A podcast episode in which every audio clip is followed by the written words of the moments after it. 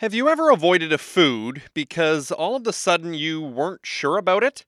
Maybe something you stocked up in your pantry all of a sudden changed brands or removed it altogether because of a conversation you had, a new report you watched, or a Facebook post you read had you worried about whether it was good anymore. We've all been there. Well, maybe not always something that fills us with terror. That nagging worry is something you can't ignore forever. And eventually, it impacts what we buy. I'm Andrew Campbell, and this is Food Bubble. On today's show, a look at fear when it comes to food. It may not hit us every day, but when you or someone you know picks up grapes labeled non G M O and gets a feeling, even if just a little one, of relief, could it be because they were worried about what was in a G M O grape? Never mind that there actually is no such thing as a G M O grape. What about when you go for organic baby food versus normal baby food?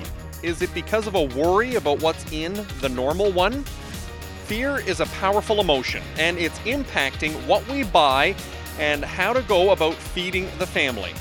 So the question we aim to answer today is, is that fear rational when it comes to food? Should we be worried? And if so, what should we be worried about? We'll find out from one mom who's been there, worried about everything she gave her son, as well as a woman that's been studying the trends in consumer perceptions for food for years. That's all coming up on Food Bubble. Trillium Mutual Insurance is your ag insurer of choice in Ontario. They're farm insurance professionals who specialize in and understand Ontario agriculture, providing insurance solutions that are the best in the industry. We all know that insurance can be complicated, but does it have to be? Their Real Ontario Farm Insurance brokers make it simple for you, providing the coverage you deserve. To find a broker partner near you, please visit their website, trillium mutual dot com, and follow them on Facebook and Twitter at Trillium Mutual. A few weeks ago, I met Julie Gunlock at a conference we were both speaking at. Julie lives in Washington, D C with her husband and three boys. And while she works for the Independent Women's Forum today, that's not where her career started. She started it on Capitol Hill. I'd worked um, for a number of U S senators and U S House of Representatives, uh, reps, and um, had a career sort of in policy and, again, uh, working uh, up in Congress. And once I had my first child in two thousand seven, I decided to leave that job. It's a very intense, high-pressure job, long hours, and I didn't want to I didn't want to work in that environment when I had my first child, so I quit, and for a while I was a stay-at-home mom. During my career, just backing up a little bit, during my career on Capitol Hill, I, I worked on some pretty intense subjects. I was a military legislative aide, I uh, so I ha- handled defense issues. I also worked on North Korean human rights, so not exactly a uh, it has not exactly a mood lifter to to work on that issue. And then my last job was actually working on the Homeland Security Committee in the Senate. Um, so you know, I was aware of of some pretty um, pretty hefty issues there, covering some pretty hefty issues. And frankly, covering some pretty scary issues. And so when I quit that job and became a mom, um, you know, I consider myself a pretty tough person, a pretty tough cookie, and I wasn't easily rattled. And I sort of had a really sort of logical view of life. And um, and again, my experience, you know, ha- you know, actually working on some pretty hefty issues, I think had sort of made me kind of tough. And um, and then I had this child, and. And something really remarkable happened. I started becoming terrified of just about everything, not actually the big things like, you know, natural disasters and escaped convicts. I was scared of that glass plus was going to poison my child if I used it on the windows, or I was afraid that the baby food that I was giving him was somehow toxic. I was worried about baby formula and became completely obsessed about every possible thing that could come in contact with my child. Um, I actually, to, the, to my great shame, I delayed my child getting some vaccinations um, and was very suspicious of them um, and started to really adopt some conspiratorial thinking. So that is how I fell into this. I actually sort of got myself out of that by reading a lot of uh, like better sources, familiarizing myself with the issues and the activists, and understanding that a lot of this was activist-driven and not necessarily true. But once I came out of this, what I call the fog of alarmism, it really motivated me to write about these issues and how um, a lot of this isn't true. What women are hearing, what consumers are hearing. As she puts it, getting out of that fog of alarmism is what led her to write a book. From cupcakes to chemicals, how the culture of alarmism makes us afraid of everything, and how to fight back was part of her journey in recognizing all of those fears weren't always necessary. But she also found she was far from the only one. When I first started doing this, writing about this, I was writing just from my own perspective. But then a couple years into it, we decided, my organization, in fact, decided to put some money behind it and do an actual poll.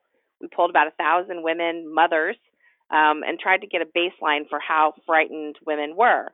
And I remember when we went into this poll, I designed this poll and I designed some of the questions with a really famous polling company, actually, at the time, Kellyanne Conway, now the president's assistant, but at the time, Kellyanne Conway was a very famous pollster, and she is the one who ran this poll for the Independent Women's Forum. Um, and at the time that we were designing this poll, I really didn't think we'd get, I mean, I thought we'd definitely show some concerned consumers. I thought women, you know, would be concerned. I could not have, I in no way anticipated the data we got back. And I mean, we're talking sixty-eight percent of the women polled think the world is becoming a more dangerous place. eighty-six percent of women are wildly confused about the information they're getting. They don't know what a good, a good source from a bad source. Another sixty-something percent, I think it's sixty-four percent, feel constant guilt about the food that they're eating. They don't think they are feeding their kids well, which by and large is probably not true. Um, and so it was just really revealing to me um, just how nervous consumers are. For Crystal Mackay, she sees the worry too. She's the head of the Canadian Centre for Food Integrity, and among their many jobs, one is to find out what Canadians are thinking when it comes to food and food production. Food is really personal, right? It's very emotional and personal first and rational distant second. So, you know, it's what you choose to put in your body. It's what you choose to feed your children. It's a very emotional, values-based decision first. And people, it's also defining for many people. I define myself by being a vegetarian. I define myself by eating keto or, you know, uh, whatever the latest trend is. That people are, it's very self-defining. So it's difficult uh, to quantify where the, the line is between emotion and logic on making these decisions. And I think this is really key to this conversation about food fear. So the easiest thing is to be against something, which is why things like everything free, you know, I want G M O free, antibiotic free, pesticide free, I want everything free because then I don't have to worry about it. So then when science comes back and says, well, there's actually a part per million of something, that raises a flag, even though it's a part per billion. So then, Crystal, you've got the data going back ten or fifteen years on this subject. Are people more worried about food today than they have been in the past? You know, when I look at stats and research into public trust in food and concerns over if we put food safety at the top of the, the pile, they haven't really escalated. They've stayed pretty static in terms of the concerns, and the level of trust in food has stayed fairly static. So I would say the numbers don't point to people being more afraid or less trustworthy of their food today than they were, you know, fifteen years ago. I think what we're more aware of is the noise around food fears and concerns. So with social media and online amplification, it's not a food recall that shows up in the newspaper a week later. It's instant, and it can be amplified, you know, by one hundred million if a food influencer or a celebrity decides to make it an issue. And when someone makes it an issue, that's when particular foods or particular ingredients fall into the crosshairs. And Julie Gunlock believes it to fall into a category that every mom thinks of. In regulatory policy circles, this is called the precautionary principle, right? And it's basically, it's, and this is how they regulate in Europe. This is a regula- regulatory standard in Europe where it's, and now what, what moms call the precautionary principle is better safe than sorry, okay? So um, so you've got a really wonky policy phrase, and then you have what moms ba- basically practice all the time, which is, I would rather keep my kids safe uh, and, and, and, you know, believe this kind of ridiculous conspiracy theory than, than, than be sorry, than have my child get sick or have developmental delays or develop autism, all these horrible lies that these activists say. But when an activist says the M M R vaccine causes autism, a lot of women might in the back of their mind go, I don't think that's true, but you know what? I'm going to be, sa- I'd rather be safe than sorry. I'm going to skip this vaccine. When Momovation, which is a really popular mommy blog site, says that, you know, a certain particular kind of snack food, like let's say goldfish or Doritos or something that kids enjoy, are um, that the, the the artificial flavors or the colorings in those uh, in those items can, are are incredibly toxic and can harm your child. A lot of women will then go get Annie's organic bunnies, um, which are Momovation approved, and of course they. They put ads on Momovation's site. Um, and so they'll say, well, you know what? I better be safe than sorry. I don't know that that's true. I've seen a lot of kids eat goldfish. I've seen a lot of kids eat snack foods that have artificial flavors, but I'm just going to be safe than, I'd rather be safe than sorry. And so this is what is, this is what um, happens out there in, in like the, in the consumer world. You've got a bunch of, you've got a narrative out there that certain products are better than other products, and usually it's the products that are more expensive. Um, and then you've got a bunch of consumers out there, some of whom are well off and can waste their money on things like organic foods. Um, and so, and again, this creates this idea, well, I would rather be safe than sorry in my purchasing habits. And so it's very powerful, and a lot of women just really don't think about it much further than that. They just take the safer, what they view as the safer path. Now, Julie, I get that precautionary principle that some might feel, but I wonder, and maybe this is just me, but are other moms then looking around and thinking, well, if that other parent doesn't think it's good, I don't want them to think poorly of me or me as a parent, so maybe I should avoid it too. Is that feeling part of all this conversation too? It it absolutely does. And what's so sad too is we're starting to see this. There's there's data out showing that people that live at or under the poverty line are even skipping fresh v- fruits and vegetables that are conventionally grown and therefore cheaper um, because they're so afraid of what they're hearing. And so, you know, a lot of health people will say, health, you know, um, advocates will say, look, just eat fruits and vegetables. Don't stress too much over how they're grown. You know, you just have to eat fruits and vegetables. That's really good advice. But too often there's so much bad information out there. And there's this idea that organic is better.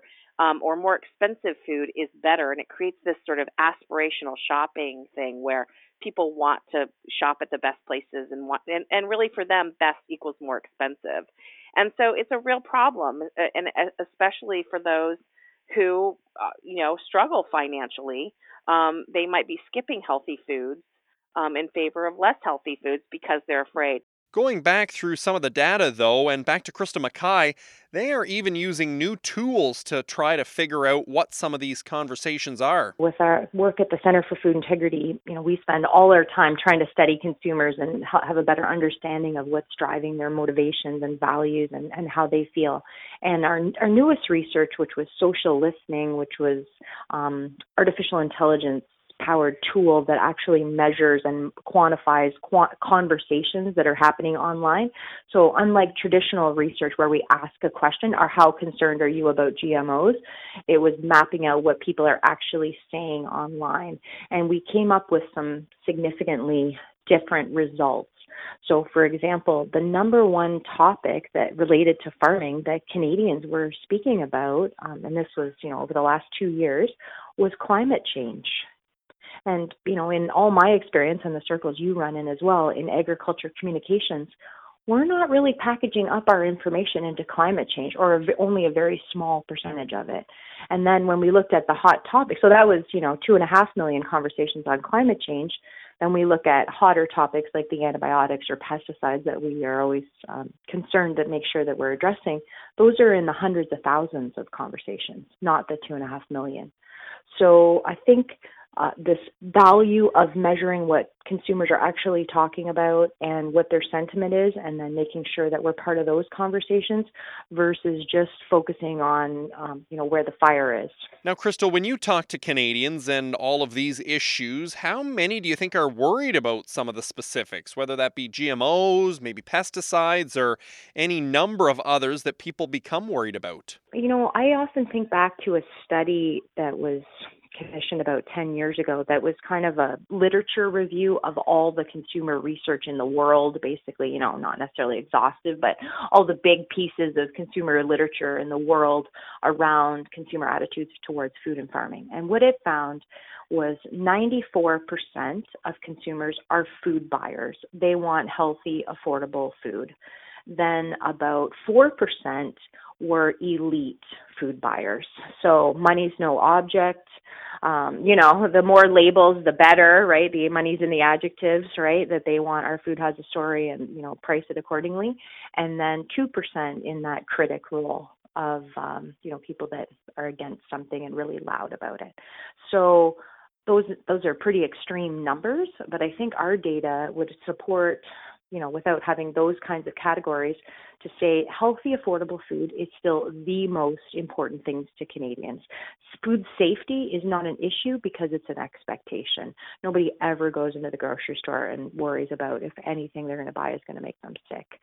So we expect, and our consumers deserve, healthy, affordable, safe food here in Canada. The other issues are definitely secondary.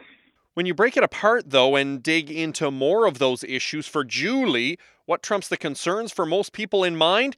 Any use of technology when it comes to food. These are all great things, both for the environment and for prices, because if yield goes up, that means the prices are going to be lower. And so what frustrates me is that um, is that as we march forward, as technology um, and innovation really creates um, you know, better farming methods, Uh, better growing methods, you have groups that constantly are calling for a regressive state, you know, where these these innovations aren't used. And it bothers me tremendously. I think that it really um, hampers, um, you know, uh, scientists, even willingness. Now they're being attacked. If they do this research, certain scientists are being attacked. Crops are being, you know, um, when they test these crops, they're being, you know, attacked by activists. And then farmers, of course, are accused of some pretty monstrous things, like not caring about the earth and not caring about people and intentionally harming people. So I, I think the, I think I, you know, I, yes, there are specific concerns. There's concerns about glyphosate. There's concerns about G M O. But I would say the overall sort of umbrella capturing all of that is an is is um, sort of a a resistance to accept progress and change and innovation and modernization in the ag sector. So then, Julie, you had these concerns and fears. How did you end up getting out of it? Well, it was a really, it was a combination of things, because my fear was not just about ag. My fear, as I had mentioned, I was afraid of vaccinations. I was afraid of my children developing some sort of vaccine-related injury. I was very, con- and that was one of the things that started it, where I needed, I needed for my own sort of mental health to get better educated on these subjects. And so I started looking at the medical community and relying on doctors and nurses and better educated people, not just some mom who has a feeling about something, or Oprah Winfrey or Jenny McCarthy or the other, the various other nuts out there who were complaining about vaccines. I also educated myself on the, the sort of the father of the modern anti-vaccine movement, which is Andrew Wakefield, who I learned had lost his medical license, was was um, and was found to be to have fraudulently um, uh, done his study. It was interesting. Once I learned all that stuff, that sort of I could see things crumbling one by one. Then I started to examine the G M O issue, and I started to follow farmers, true farmers, like Nurse Loves Farmer, Sarah Schultz. Excellent. She was so helpful in sort of make, help helping me to understand. She's a Cana- you know, obviously Canadian. Uh, she's a nurse and, and the wife of a farmer, at, and and her her information was tremendously helpful to me. Amanda Zalucky, um, farmer's daughter. These are these are farmers who are also, or they're, you know, uh, relatives of farmers who are um, very much in the farming community and can, edu- can, in a very educated way, talk about farming. That was very helpful to me to really understand better sources. Kevin Folta, who's the famous scientist, University of Florida. And so I think for me, and I've said this before, um, it wasn't necessarily um, just changing the information and relying on better sources, but it was exactly that, figuring out, almost like honing my detector. I won't say it's a family-friendly podcast. I won't say, but you know, it starts with a B. uh, you know, bull blank uh, detector. I sort of um, was able to um, understand when it, when an activist was speaking, or with someone with uh, an agenda, an anti-farming agenda, um, versus someone who genuinely wanted to inform. And for Crystal, she's had conversations that follow that same path before, many of them, in fact. Uh, first of all, you know, whenever, and people ask me this, like consumers, if we're, you know, at an event or I have an opportunity to just talk to people, you know, in social settings, and they ask me what I do, you know, they're like, what do you think about Canadian milk or Canadian food and or food in general? Is there anything you won't eat? I get asked that one, you know, I'm like, Brussels sprouts. I'm not a big fan of Brussels sprouts, but no offense to the Brussels sprouts growers. If you throw some bacon in, I'll consider it. Um, but I say to, you know, in these conversations, I'm like, we have amazing food in Canada. We have an amazing food safety and we have an amazing food inspection system. There's nothing that you should be able to walk into a grocery store and pick off the shelf that's grown in Canada that you shouldn't feel confident that it's safe and high quality. So that's the base. Um, in terms of this topic around fear and guilt, I think those are two words we can't forget uh, for those of us who talk about agriculture and food on a regular basis, and it's our job or we're in the industry. We talk about issues and commodities and markets, and you know we're that's all logical words. So we, I feel we can all do a better job on both sides of the equation, trying to bridge between the logic and the emotion to say, if you don't address the emotional needs and address feelings like fear or guilt, it doesn't matter how many scientific papers you can pile twenty scientific journals worth of data, you will never achieve your goal. So the end result, it sounds like fear in food isn't always reasonable, but then again, a lot of fears aren't. If you want out of that treadmill of fear, Julie's advice is go after experts in the field who actually study it, not just write about it or sell an alternative to it. And if you happen to be a farmer or someone processing food, Crystal says it well, science won't matter unless you first realize the role emotion plays for every single consumer. Want to know more about where your food comes from in Canada? farm food three sixty dot c a gives you a three hundred sixty degree view of Canadian agriculture. There are dozens of videos featuring real Canadian farmers answering your questions about food, farming, and how it's all connected. You can even take virtual tours and see exactly what it's like to live and work on different Canadian farms. To learn more about Canadian agriculture, visit farm food three sixty dot c a. Who really cares about what you eat? You do. And these two hundred plus food experts. best food facts dot org connects you with leading university experts on food and farming in North America. With over five hundred questions answered and new content weekly, it's a dependable source available across all social channels. Get the details you want from credible people who've dedicated their entire careers to the study of food. You care about what you eat, so take time to digest the facts. Visit best food facts dot org today. Food Bubble is produced by Jess Campbell, Jess Nicholson, and Ashley Ferrero, and put together here at Fresh Air Media. It's a show where we love to talk about food, and if you've got a question or you happen to be worried about something yourself, let us know and we'll dig into it. You can find me on Facebook, Instagram, and Twitter by the handle Fresh Air Farmer.